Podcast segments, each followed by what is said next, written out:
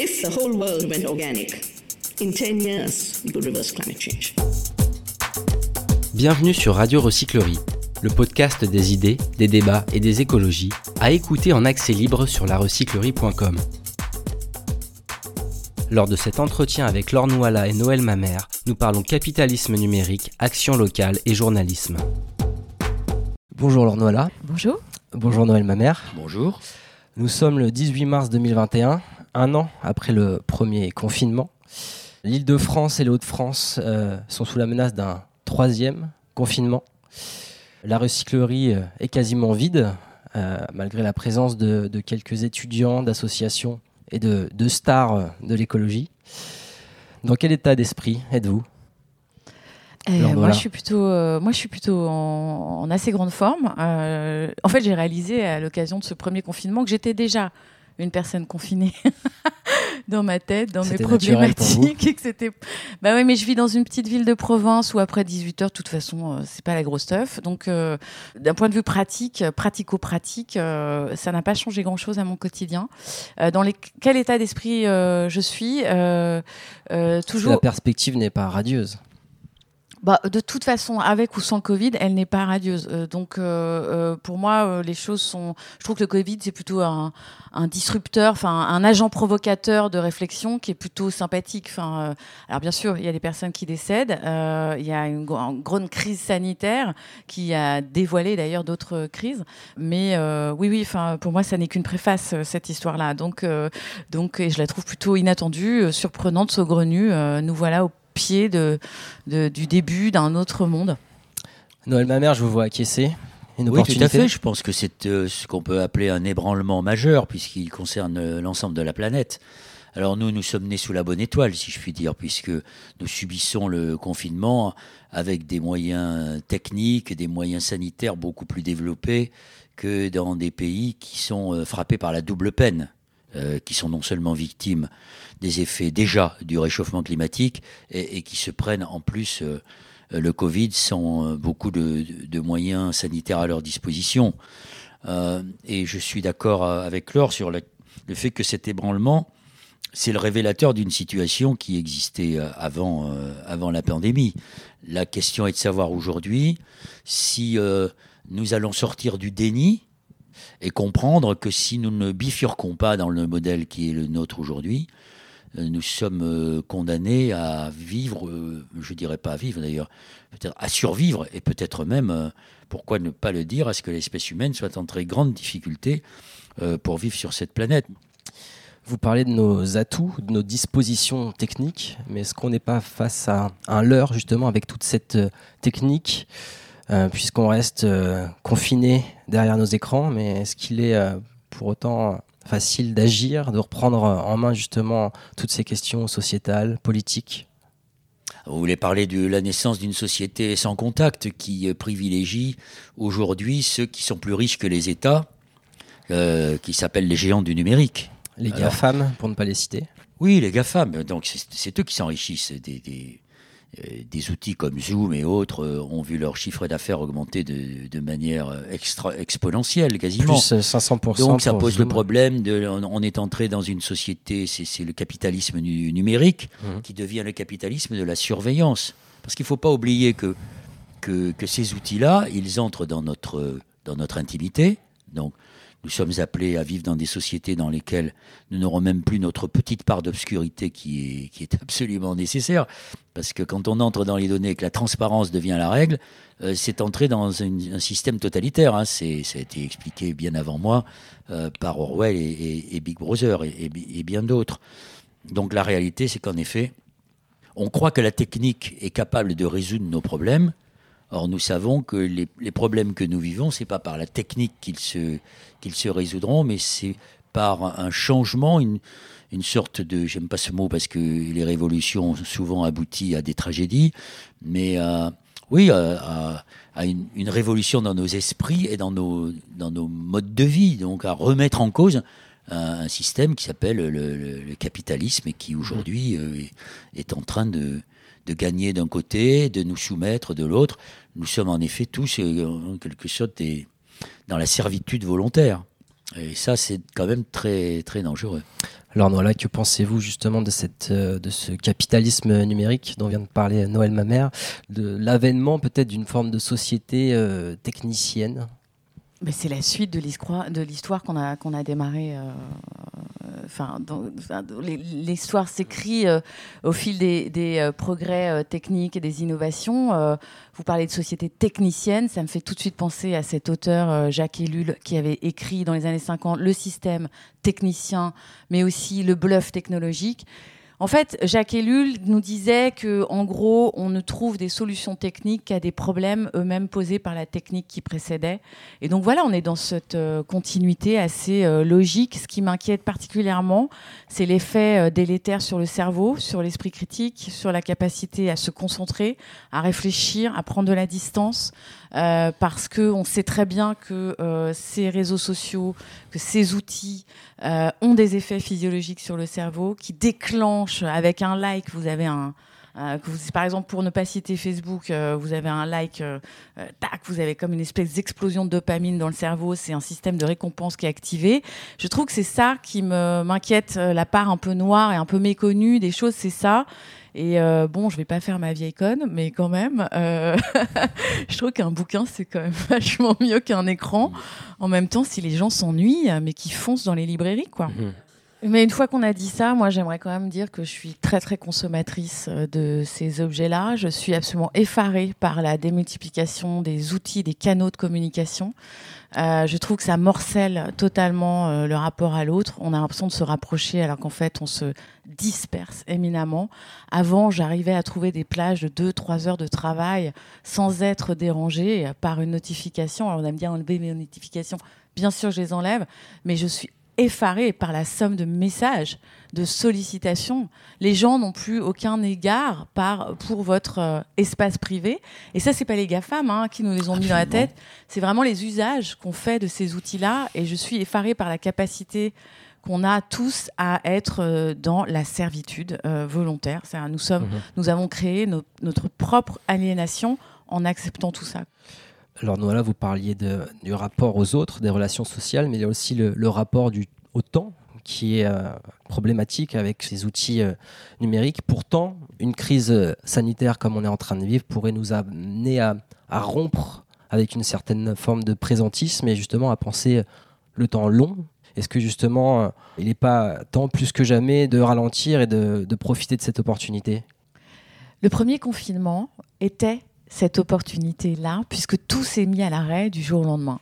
Là, on fait que des petits aménagements à la marge pour pas, euh, on va dire, faire péricliter tout un pan euh, de l'économie, pour que les gens gardent un peu le, moral et euh, qu'ils puissent aller travailler. les enfants sont à l'école, les étudiants, bon, on ne sait pas trop, mais enfin voilà. Premier confinement, il a fait vraiment cet effet d'un temps à l'arrêt je pense que les trois, quatre premières semaines étaient encore sous le coup d'une sidération euh, collective. Et euh, petit à petit, on s'en est aménagé. Souvenez-vous, en plus, ça démarrait en mars, donc avril, mai. C'est les plus beaux mois euh, de l'année, c'est le printemps. Donc ceux qui avaient la chance d'être au contact de la nature prenaient le temps, justement, de, de, prendre le temps. Désormais, je trouve qu'on n'a plus le temps de rien et certainement pas de faire un pas de côté pour penser. Moi, je n'aimerais pas être aux affaires aujourd'hui pour pouvoir décider euh, qu'est-ce qu'il y a de mieux à faire, qu'est-ce qu'il y a de plus pertinent. C'est impossible. Le temps politique n'a jamais été le temps long pour le coup. Oui, mais le temps mère politique... en ici. Oui, justement, alors le temps de la pensée. Alors les penseurs sont tous là. Euh, Bruno Latour sort euh, où atterrir, enfin où suis-je On se pose tous la question de tous les. Vous avez en face de vous deux écolos qui pensent de toute façon depuis un certain temps, depuis, et qui pensent même depuis très très longtemps, et qui sont les héritiers de pensées déjà il y a très très longtemps. Et on est peut-être les précurseurs d'une pensée dans le grand public, mais en fait en réalité non. Euh, on pense depuis très longtemps qu'il faudrait faire un pas de côté, ouais, pour reprendre, à faire un pas de côté et, et, et ouais c'était le, film de l'ami GB, euh, l'an 01. Euh, voilà, faire un pas de côté. C'est pas nouveau, cette envie de faire un pas de côté, de réfléchir avec. Tous les éléments sont sur la table, on a mmh. tous les bouquins qu'il faut, on a tous les rapports qu'il faut, tous les savoirs, on sait exactement dans quel sens on va là, collectivement, et il y a une falaise au bout. Donc euh, oui, arrêtons-nous. Enfin, le flot collectif fait qu'on va plutôt aller dans la falaise. Mais ça, c'est ça, c'est ma vision perso. Alors vous avez un point commun notamment, c'est euh, votre rapport au, local. Vous, euh, monsieur Noël Mamère, en tant qu'ancien maire de Bègle, Laure Noila, en tant que ex-urbaine, euh, maintenant habitante de Joigny, une, une ville de Bourgogne-Franche-Comté, c'est ça? Oui, de Lyon, à 10 000 Lyon. habitants. Diriez-vous que l'échelle locale est la plus efficace pour provoquer une- le changement, le mouvement, l'envie d'agir? Ah, disons que les penseurs de l'écologie, depuis euh, le 19e siècle, depuis Thoreau par exemple, euh, ont toujours défendu euh, l'idée de, petites entités, de, sociétés à dimension humaine.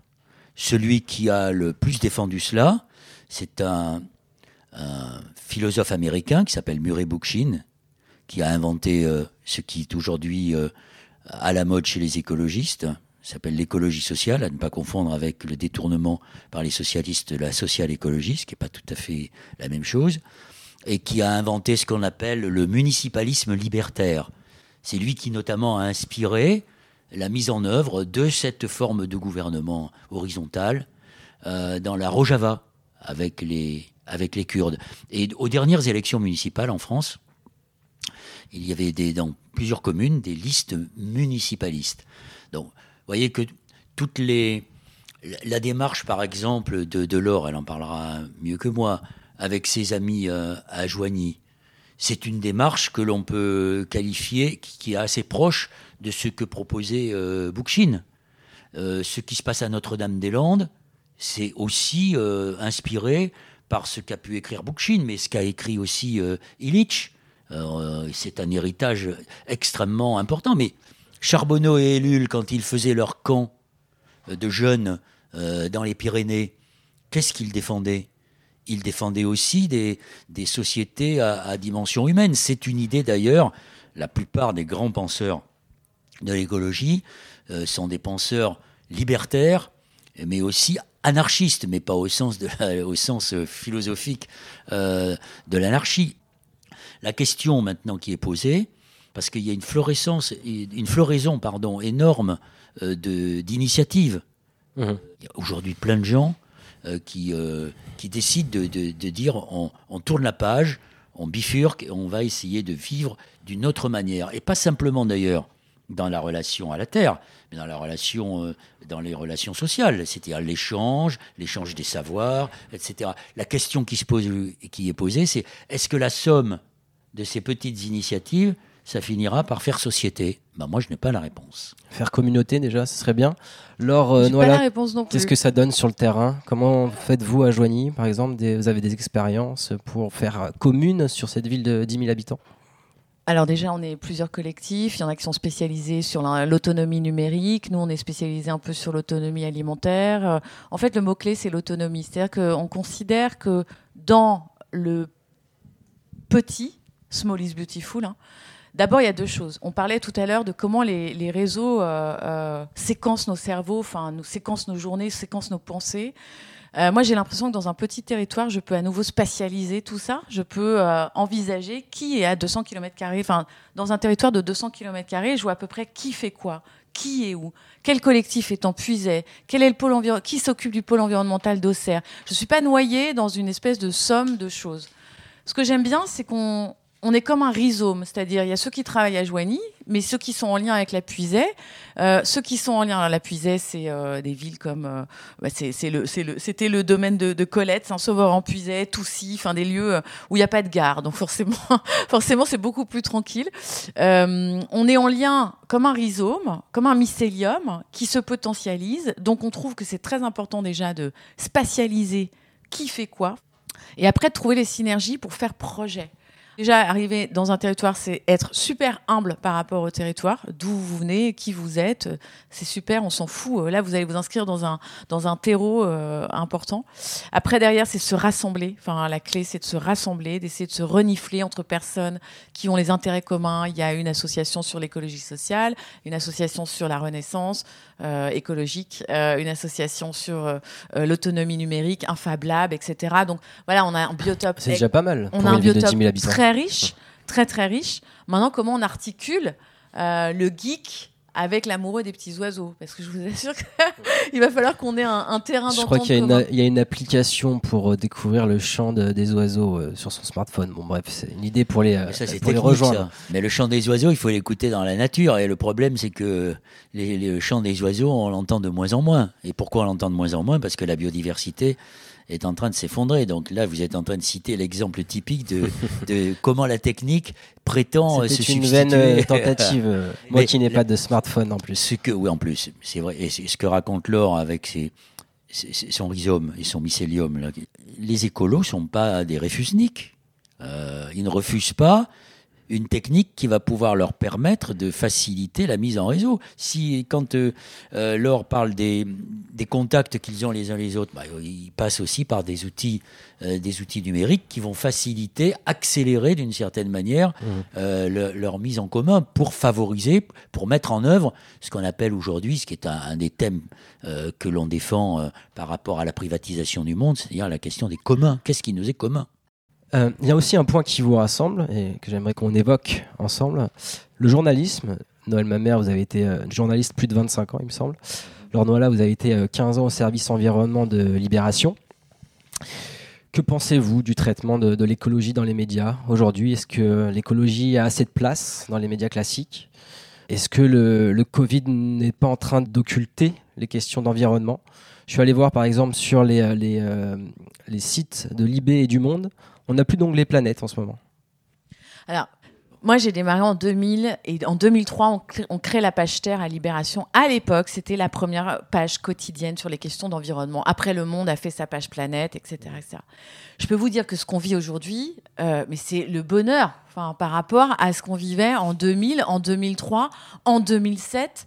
Euh, le bonheur, c'est-à-dire. bah, le bonheur, c'est-à-dire, moi je trouve qu'il y en a partout de l'écologie. Et en plus, il y a des titres, enfin, y a- y a- vous n'êtes pas obligé d'aller dans les médias mainstream. Vous avez Brut qui en fait à mort, vous avez euh, euh, euh, Uzbek Erika, Socialterre, des magazines qui sont intelligents, bien construits, que j'aurais rêvé de lire, moi, en- dans les, au début des années 2000, mais qui n'étaient pas là. Nous, on se battait dans les rédactions pour, pour avoir des pages quotidiennes qui valaient autant le coup que la dernière petite phrase de Face à je sais plus qui, enfin les- la politique politicienne, hein, c'est-à-dire on a une phrase à l'autre, ça nous fait deux pages dans, un, dans un journal, alors que toi tu es là avec ton, ton sujet sur, excusez-moi, je crois que les océans s'acidifient, ça va très très mal se passer, qu'est-ce qu'on fait? Donc il y a eu une période juste après le euh, prix Nobel de la paix accordé à, au GIEC et à Al Gore, donc ça c'était 2008-2009, et après il y a eu le sommet de Copenhague où ça a été une viandade totale, et à ce moment-là on a dit ouais l'écologie ça commence à bien faire, vous êtes le royaume de la mauvaise nouvelle, euh, et maintenant ce que je vois c'est que les envoyés spéciales les docus d'Arte, mais on a une quantité de, de, de, de choses qui existent, quoi. Alors Mhm. après... euh, Même dans les médias classiques, les grands médias, vous trouvez? Non, mais c'est sûr que si vous cherchez l'écologie dans les échos, vous verrez plutôt la question de la tox- taxe carbone. Si vous cherchez l'écologie Ça euh, greenwash dans, valeur actu- sens dans valeur actuelle, euh, ça, vous, ça- vous allez avoir un peu de mal. Quoique, des fois, il y a des choses qui se retrouvent. Euh, mais, euh, mais le greenwashing fait partie de, ouais, d'une information sur l'environnement. Enfin, Alors moi, je vais faire un peu l'ancien combattant. Vous êtes là pour je- ça. Je, je suis d'accord avec Laure sur le fait que si on fait, si on procède à des comparaisons avec les années passées, l'écologie euh, maintenant euh, euh, a, trouvé, parle, a trouvé une meilleure place. Bon, si vous regardez les, les télés d'information en continu, il y a, il y a même un peu d'écologie là-dedans, mais sauf que comme ils sont pris par euh, euh, la dictature de l'instant, euh, il faut qu'ils euh, remplissent les trous comme le sapeur camembert sur euh, le sujet du jour. Et ça fait oublier, si vous voulez, ça fait oublier le, le côté réflexif. Parce que ce qui est important pour que, éclairer l'opinion, ce qui est quand même le, le rôle des, des journalistes, qui n'est pas de leur asséner des vérités, mais de leur permettre de se faire une idée à propos de ce qu'on leur montre. Encore faut-il qu'on l'inscrive dans un contexte euh, historique et qu'on leur donne la capacité de réfléchir. Et quand euh, Laure parle d'Ouzbek Erika, euh, de, de, de on peut parler de Basta, on peut parler de Reporter, cela propose justement une, une réflexion, mais c'est réservé à une partie encore relativement minoritaire de, de, de l'opinion. La télé, bah, moi je peux en parler d'expérience puisque j'ai quitté Bordeaux pour rejoindre Antenne 2 en 1977 pour créer à l'initiative de Louis Berriot la première émission d'environnement généraliste quotidienne qui traitait de questions d'environnement qui s'appelait C'est la vie et qui a duré dix ans. Et là, on, traitait de, questions d'environnement. Mais pourquoi j'y arrivais Avec un regard critique, aiguisé ou Bah oui, j'ai eu plusieurs procès, oui, oui, en effet, avec des reportages sur les élevages industriels, enfin, tout c'est l'habitage du paysage, euh, tout- toutes sortes de, de- de choses dont on parle aujourd'hui. Mais c'était une sorte de niche, en fait, qui n'intéressait pas mes, mes confrères. J'avais un copain de la rédaction qui disait Oui, Noël, il fait de l'information au ras de la toile cirée. J'étais très heureux de faire de l'information ras de la toile cirée. À l'époque, le nec plus ultra, euh, on n'était pas un bon journaliste si on faisait pas plus de 2000 km et qu'on n'allait pas sur euh, un théâtre euh, de guerre. Mais faire du journalisme à sa porte, comme c'était notre cas, c'était considéré comme du comme du petit journalisme. Et à mon époque, le seul journal écolo qui existait, ça s'appelait La Gueule ouverte. Voilà, un petit peu dans Harakiri, qui était et Charlie, avec des, des dessinateurs comme Jean-Marc Rézère, qui était un, un- un écolo qui est mort malheureusement euh, trop tôt. Mais c'est vrai que depuis, depuis, euh, vous voyez, par exemple, moi j'apprécie beaucoup, euh, je le dis parce que je, je trouve qu'il est, c'est un journaliste de très grande qualité sur les questions environnementales, c'est Stéphane Foucard. euh, au, au journal Monde. Le Monde. Bon, il a écrit un livre formidable avec Stéphane Aurel et Sylvain Laurence qui s'appelle Les gardiens de la raison, qui montre que l'écologie, contrairement à ce qu'on raconte, parce qu'on veut nous faire croire aujourd'hui que l'écologie, ça réunit tout le monde. Ben non, l'écologie, c'est un combat. Et l'écologie et les écologistes aujourd'hui, ils ont des adversaires déterminés. Regardez comment on a ressorti euh, le fait que Greta Thunberg serait hystérique. Mais Rachel Carson, en 1962, quand elle a sorti son livre Le Printemps silencieux, qui a été un, un- un phénomène de société qui a contribué à accélérer euh, le, le mouvement écolo aux États-Unis, on l'a traité déjà euh, d'hystérique. Les Khmer verts, tout ça, c'est des, des vieux oripeaux qu'on nous ressort parce que, et c'est tant mieux, les, écologistes aujourd'hui, ils font peur. Ils font peur à l'establishment, ils font peur à ceux qui veulent maintenir le statu quo. Ça veut donc dire bah, qu'il y a quand même des progrès. Et comme la presse, elle n'est pas, elle n'a pas beaucoup. euh, en fait, disons que la presse, elle n'anticipe pas. Elle, malheureusement, trop souvent, elle fait du suivisme de l'opinion dominante. Eh ben, il se trouve que oui, euh, nous avons remporté une victoire culturelle, les écologistes, pas encore une victoire politique. Et donc, euh, les, journalistes commencent à s'y mettre et à le découvrir. Sauf que, ils laissent entendre, parce que c'est comme ça pour eux, que l'écologie serait une idée neuve. Ben non, l'écologie, c'est pas une idée neuve. C'est peut-être une idée neuve dans la société du, de 2021, mais c'est une idée neuve qui vient de loin.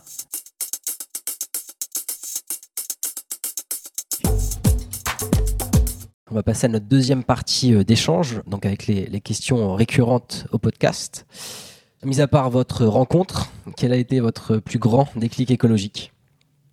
Euh, le plus grand, euh, non, la, vraie claque dans ma figure, c'est octobre 2003, je pars à Tchernobyl. Voilà. Et à partir de là, ma vie s'est fendue en deux. J'ai compris. J'ai cru- je crois avoir compris ce qui se joue euh, dans cette hubris, dans ce progrès, dans Mhm. cette énergie qui peut, euh, si elle est bien maîtrisée, ne pas faire plus de morts euh, que la circulation automobile, comme dirait Jean-Marc Jancovici, mais euh, qui raconte toute la métaphore de notre rapport au monde. Et euh, moi, cette claque-là, je m'en suis jamais remise. euh, et la flèche de Tchernobyl sera en moi jusqu'au bout. Elle s'est ravivée avec Fukushima. Et j'attends la catastrophe nucléaire décisive euh, qui nous fera vraiment réfléchir. Parce que là, on est en train de nous dire que, que finalement, euh, tout va bien. Donc euh, voilà. Ouais, Tchernobyl. Noël Mamère, vous vouliez peut-être réagir déjà là-dessus avant Bien de donner sûr, votre bah d'abord, je, je- ne peux que partager totalement ce que dit euh, Laure. Euh, Tchernobyl, c'est la métaphore que peut-être Fukushima encore plus. Parce qu'on nous disait, Tchernobyl, on a dit, oui, c'est c'est les soviétiques. Et c'est le, c'est le symbole des failles de ce système. Fukushima, c'est pas la même chose parce qu'on nous disait les, les Japonais, ils sont formidables en termes de science, ils sont, ils maîtrisent tout et ils ont la, Fukushima a apporté la preuve que ce n'était pas vrai. Donc c'est aussi bien Tchernobyl que Fukushima, c'est c'est la métaphore de ce que Gunther Anders appelait la honte prométhéenne. C'est-à-dire que bon, euh, on croit qu'on va se, se substituer à Dieu, malheureusement, euh, c'est pas comme ça que ça se passe. Et, et c'est effectivement la question qui est posée par Ellul et par Charbonneau, qui s'appelle la question de la surpuissance ou de la non-puissance. Et comment on essaie de résister à, à ce délire prométhéen. Et votre déclic? Bah, mon déclic, moi, c'était une rencontre. Quand je suis arrivé à la fac, je sortais d'un milieu plutôt catho, même complètement, dans un périmètre que je, qui, qui était finalement relativement euh, restreint. Et j'ai eu la chance, en arrivant à la fac à Bordeaux, de rencontrer Simon Charbonneau, le fils de Bernard, Daniel Cérézuel, qui était un des meilleurs, qui reste un des meilleurs spécialistes, euh, comment dire, un philosophe de la science, qui, et puis Ellul, que j'ai eu comme prof et avec lequel j'ai milité. Et, et tous ces- rencontres T'as eu du coup. comme prof Bien sûr. Mais tu n'as pas dit ça Waouh Et, donc, bah là, euh, là c'est vraiment une autre et, génération. et- et- et- et donc, c'est c'est cette rencontre qui m'a- ils m'ont ouvert les yeux.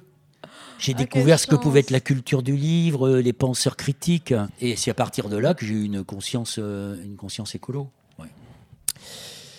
Dernière question, question euh, de prospective. Comment imaginez-vous le monde dans 20 ans avec une, du coup, une perspective plus, plutôt utopiste? C'est très difficile de dire ça parce que tous les tous les futuristes se sont cassés la figure. D'ailleurs, le propre d'un futuriste, c'est de se- se tromper. on peut se lâcher. On peut se lâcher. Non, mais d'ici, euh, on, peut revenir au début de ce que vous disiez avec l'or. C'est la question du. euh, est-ce qu'on est capable de penser le long terme et est-ce que ces sociétés sont capables de s'inscrire dans le long terme? C'est une contradiction qui est aussi vieille que les sociétés, que la démocratie, qui a beaucoup de vertus, mais quelques défauts. C'est la contradiction entre le temps politique et le temps de la société. Et là, on voit que le, le- la Covid met euh, en évidence cette euh, contradiction entre le temps politique et le temps de la société. Un élu, quelqu'un qui est élu, sa horloge, c'est son, son temps, il est marqué par des élections. Et donc, il va avoir des difficultés ou des réticences à engager des politiques qui vont au-delà de son mandat. Parce que son obsession, pour certains, et pour beaucoup, ça va être d'être réélu. Sauf que les sociétés, elles, ont un, temps de mutation qui va bien au-delà des mandats électifs. Moi, je pense qu'il y a des choses qui ne. Je pense qu'on n'arrêtera pas la machine, qu'on la freinera peut-être, mais croire qu'on va tout arrêter, c'est une, c'est une utopie euh, extrêmement euh, dangereuse. Donc, est-ce qu'on va être capable de mettre en place et de tirer quelques leçons de- du Covid? Mais regardez les leçons qu'on a tirées de Tchernobyl et de Fukushima. Je lisais dans le monde de cet après-midi qu'il y avait encore des problèmes sur l'EPR de Flamanville, qui était donné à 2 milliards au départ. On en est à combien alors À 13 milliards, je crois, Ouais. aujourd'hui Mais En fait, on est en train de mettre des centrales nucléaires en, en fin de vie, on, on les met en soins palliatifs, avec des risques énormes qu'on fait prendre aux Français. Il faut dire à ceux qui nous écoutent qu'il n'y a pas de centrale nucléaire au-delà de 75 km d'une grande ville en France. On est le pays le plus nucléarisé du monde par rapport au nombre d'habitants. Et on voudrait nous faire croire qu'il y aurait un risque zéro. Comme il y avait un risque zéro euh, pour la pandémie, on était très fort. Mais vous aviez des gens comme euh, Frédéric Keck et toute un- une série d'épidémiologistes qui vous disaient, mais si on continue comme ça, à se comporter comme des prédateurs, à gagner sur le monde sauvage qui porte des virus qui ne sont pas pathogènes pour lui mais pour nous, on est au devant de, de pandémies. Si on continue dans l'agro-business et dans l'élevage industriel, c'est pareil. Donc euh, 20 ans, c'est très court. C'est très court comme, euh, comme perspective. Mais euh, le- on doit prendre un- quelque part un virage euh, serré. Ah ben le virage, si l'on ne prend pas maintenant, ce ne sera pas un virage serré, ce sera des formes d'éco-totalitarisme et des formes de régime autoritaire. Eh ben moi, ça sera beaucoup plus funky en 2041. Il y aura d'un côté la secte euh, Sapiens First, qui aura euh, cloné Elon Musk et euh, Donald Trump. Puis de l'autre côté, il y aura les survivalistes qui seront à la tête d'un empire de BAD, des bases autonomes de, dé- de défense. Et nous, on sera, je dis nous parce que moi, je ferai partie euh, des gens qui seront euh, du côté de la résistance. Avec euh, nous, on aura des vergers à défendre. Voilà, on, sera, on sera dans l'entrée de la coopération. On aura créé un réseau de tempêtes, anti-tempête, euh, comme le dit Pablo Servigne et John Messi. Euh, moi, je sais pas. Je sais que on a plusieurs trajectoires et qu'on n'est pas en train de prendre la bonne. Et je pense que maintenant, on peut, en tant que citoyen, dire bah tiens, nous, on va prendre notre propre trajectoire. Voilà. Bah, c'est la meilleure conclusion, franchement, parce que on risque de se retrouver en effet euh, coincé entre ceux qui nous promettent d'aller sur D'aller Mars, comme sur ça Mars c'est plus et, facile, euh, et ceux qui nous et, et puis promettent ceux qui de- nous promettent de s'armer. et- d'aller sous terre avec euh, Transhumaniste contre euh, Collapso. Euh, non, contre survivaliste et au milieu, la voie médiane. La voie médiane, c'est quand même euh, bah, celle qui va se préoccuper du vivant, euh, travailler et revivre et relocaliser les pensées globales et les mettre dans des petits territoires, réinvestir toute la ruralité française qui est en train de crever, euh, et voilà, et puis sortir de ces mégapoles qui sont euh, asphyxiantes, et pas parce qu'on a des masques, hein, elles sont asphyxiantes tout court. Donc il y y a le- il y a le choix entre être un terrestre et être en sécession. Comme Elon Musk et comme ceux qui construisent des bunkers. Ou ceux qui veulent aller sur Mars. Parce que. Il va avoir le mot de la fin, donc c'est bon. Non, non, non, Ah, c'est une, une bataille pour le mot de la Ah, fin. ça va être raison. super. Laure Noëlla, Noël Mamère, un grand merci. À bientôt à la recyclerie. Vous enchaînez avec euh, une conférence en ligne pour changer. La prochaine fois, ce sera peut-être euh, avec euh, 5000 personnes à la recyclerie. C'est pas assez, 5000 personnes. Merci et à bientôt. Merci beaucoup. Toutes nos émissions sont disponibles en podcast sur larecyclerie.com. Vous pouvez également suivre nos actualités sur Facebook, Instagram Ça n'est pas une fatalité. ou encore mieux, venir échanger avec nous à la recyclerie au 83 boulevard Ornano à Paris, métro porte de Clignancourt. Est-ce que si moi je fais un truc tout seul, ça sert à quelque chose?